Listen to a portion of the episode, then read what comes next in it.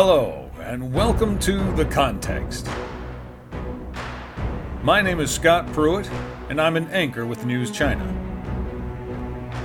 With our podcast, we aim to provide insight into the current trends of modern China, allowing you to clearly see what's happening today through a historical lens.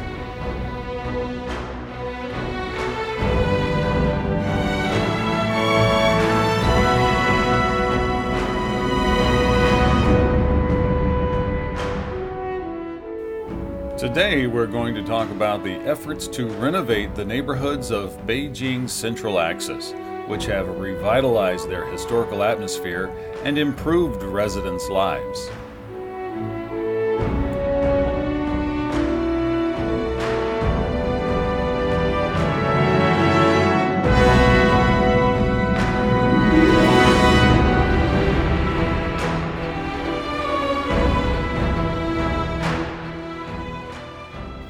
Beijing's Xicheng district, to the northwest of the Drum and Bell Tower area, Lao Shi's small house is nestled inside a narrow hutong, the narrow alleyways that characterize the heart of old Beijing. Shi's family of four lives in a compound covering an area of 35 square meters. They share the cramped space with over a dozen pigeons. The 48 year old Lao Shi likes to raise pigeons, a popular pastime with Beijingers for hundreds of years. His pigeon coop was made of plasterboard, which had weathered and turned yellow. At the end of 2022, the Xicheng district government offered to replace the old one for free. The replacement is made of iron with a gray roof that resembles the surrounding traditional courtyard environment. It's part of Beijing's efforts to revive not only old buildings, but also the vitality of its central axis. Beijing is applying to include its central axis, which runs from Yongding Gate in the south to the Drum and Bell Towers in the north, on the UNESCO World Heritage List. While the Central Axis represents imperial power in ancient China, the Bell and Drum Tower area on the Central Axis has been an essential part of daily life for ordinary people and a commercial hub for more than 700 years. Qin Hongling, Dean of the School of Humanities at the Beijing University of Civil Engineering and Architecture, likes to spend her weekends visiting the old parts of Beijing mostly confined within the city's second ring road, which the old city walls were knocked down to build. Walking through the neighborhoods around the Drum and Bell Towers is a process of feeling the charm and humanistic atmosphere of old Beijing. The Drum and Bell Towers area is the oldest commercial center in Beijing, home to large courtyards for influential officials and modest houses for ordinary people. Qin said that during the 2000s, she could easily meet interesting people in the hutongs. Many of the large courtyards were turned into government offices or dwellings for multiple families.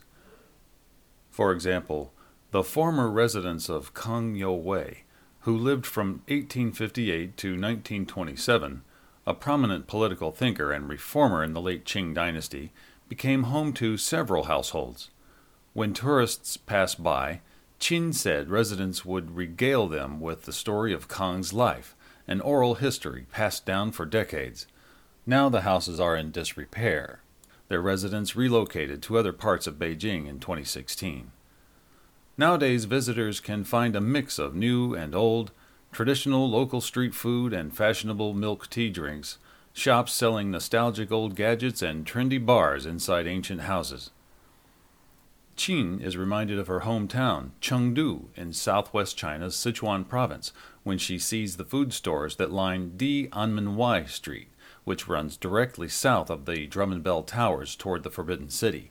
But the hustle and bustle of Hutong street life differs from the laid back vibe of Chengdu. Sitting on a rooftop terrace and sipping tea by the banks of Shichahai, an artificial lake to the west of Di Anmenwai Street, she can see the tall bell and drum towers and the undulating waves of old rooftops stretching toward the horizon. The feeling is terrific. I can smell the vitality of the old city, she said. That ancient vitality continues today, a magnet for visitors and Beijingers alike, with its mix of shops, bars, ancient monuments set along winding alleys and lakes. It is common to see couples taking wedding photographs in front of the drum tower elderly people doing their morning exercises, and crowds of skaters on the frozen Shichahai Lake in the winter. According to Beijing's application package on UNESCO's website, the Central Axis reflects the evolution and accumulation of the historic urban landscape during the last eight centuries.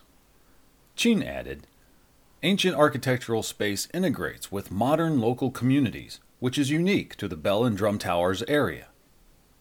Ji Jianqing, a researcher at the Institute of Culture of the Beijing Academy of Social Sciences, wrote in his book, Searching for Old Beijing, more importantly, the real life experience provided by the architecture and scenes of people in Old Beijing is full of a sense of history.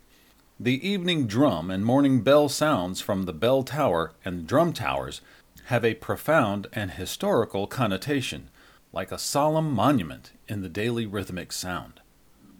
Yet these historical sites and locals' memories faced threats because of the booming population.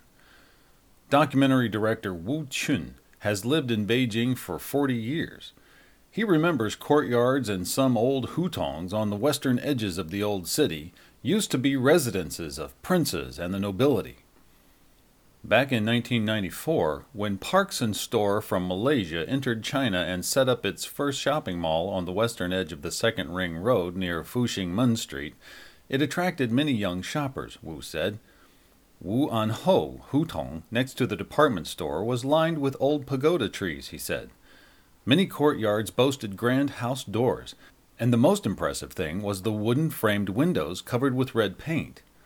Wu An Ho Hutong used to be the residence of Duke of Wu'an and his descendants during the Ming Dynasty, lasting from 1368 to 1644.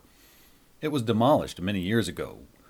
Wu said, at least in the late 1990s, the Hutongs in Beijing were still very beautiful, very quiet, and the buildings were relatively simple, without so much cement and steel like today. Life in the old city of Beijing disappeared as the use of courtyards changed, many of the grander ones no longer housing residents. As the population increased between the 1950s and 1990s, more residential courtyards were demolished or changed beyond recognition as constructions were added or buildings renovated to accommodate the many households they contained. Infrastructure couldn't meet the demands of these crowded courtyards, Wu said. Living conditions were poor, as most courtyards lacked even basic sanitation like toilets.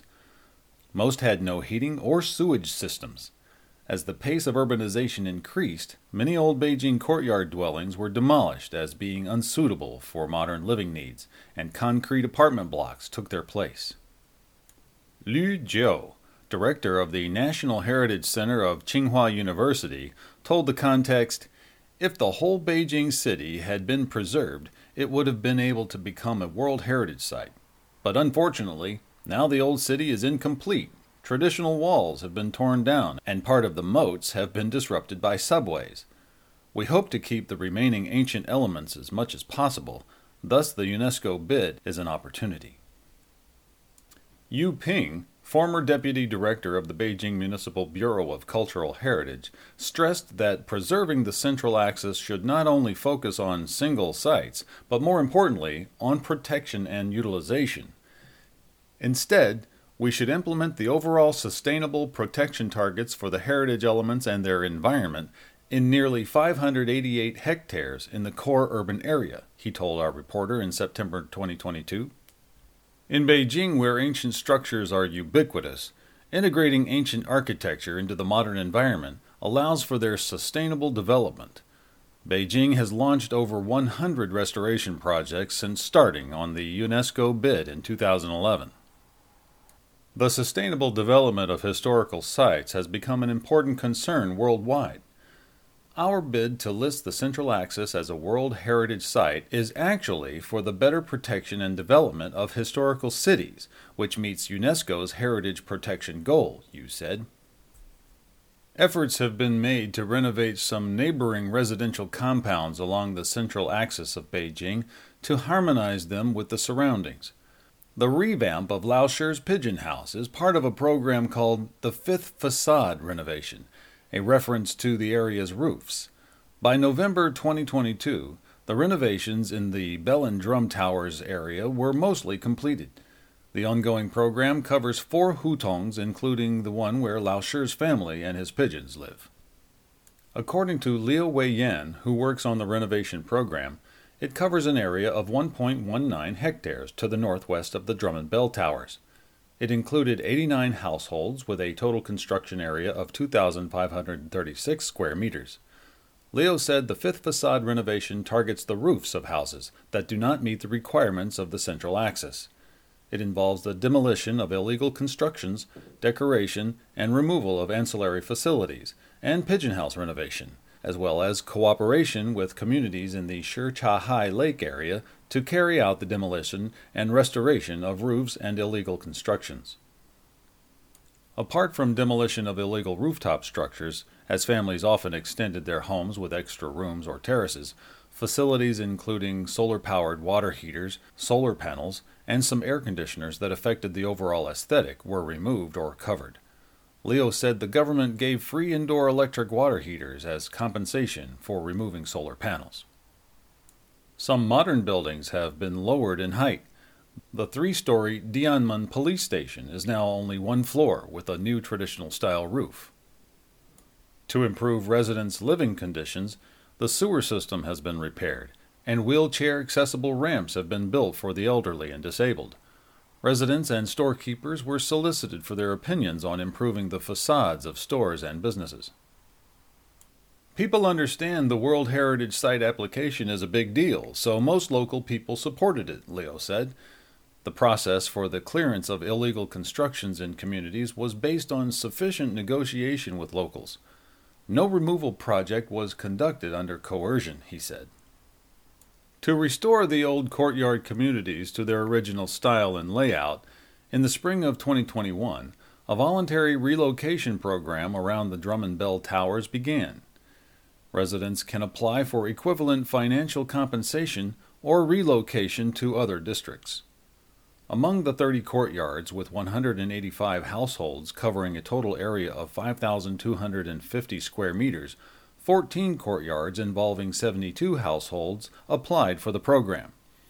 According to Liu, a significant number of residents were willing to relocate to larger modern apartments in other districts or on the outskirts of the city.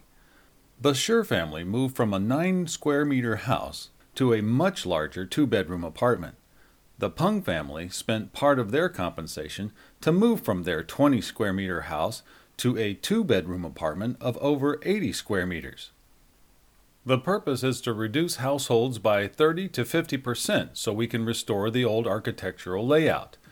The people who choose to stay are very important elements of the landscape, Qin said. She believes that cultural heritage should be integrated into the city and become part of people's daily lives. According to Chen Ming Jie, Director General of the Beijing Municipal Bureau of Cultural Heritage, if the cultural relics are teeth, then the surrounding environment are the lips. The teeth should be well protected, and so should the lips. For example, vacating non ancient buildings that are close to ancient ones protects the cultural relics significantly improves the living environment and enhances the happiness of residents, thus attaining a win win situation. Liu thinks that after years of efforts, the reconstruction of the block near the Drum and Bell Towers has considered both their modern popularity and traditional style, which is an ideal transformation project. Shan Jixiang, former director of the State Administration of Cultural Heritage, told the Global Times in August 2022 that the application for the World Heritage Site process could benefit the conservation of revival of cultural heritage along the Central Axis by inspiring more people to learn about heritage sites and increasing awareness of protection efforts. As the official description of the Beijing Central Axis on the UNESCO website states, Although some historic remains along the central axis have been altered or vanished during past renovations, the axis as one entity adapts to the social needs in different periods and plays an important role in the development of Beijing City. Photographer Zhang Jie, a Beijinger, has spent more than eight years taking photos of the Drum and Bell Tower area. He said that after 1996, as the environment in the surrounding areas changed, Many non locals and even foreigners came to visit or live in the Hutongs. This reflects the openness of Beijing as an international city that attracts all kinds of people from all walks of life, Zhang told the context. Zhang feels he now has a new opportunity to understand the Central Axis. The story of the Central Axis will never end, so I will continue to explore it. And as long as the Central Axis remains, it can guide people, and I won't get lost.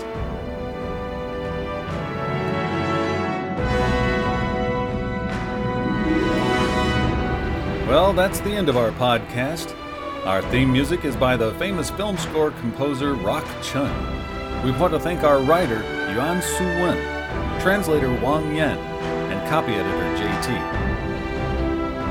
And thank you for listening. We hope you enjoyed it, and if you did, please tell a friend so they too can understand the context.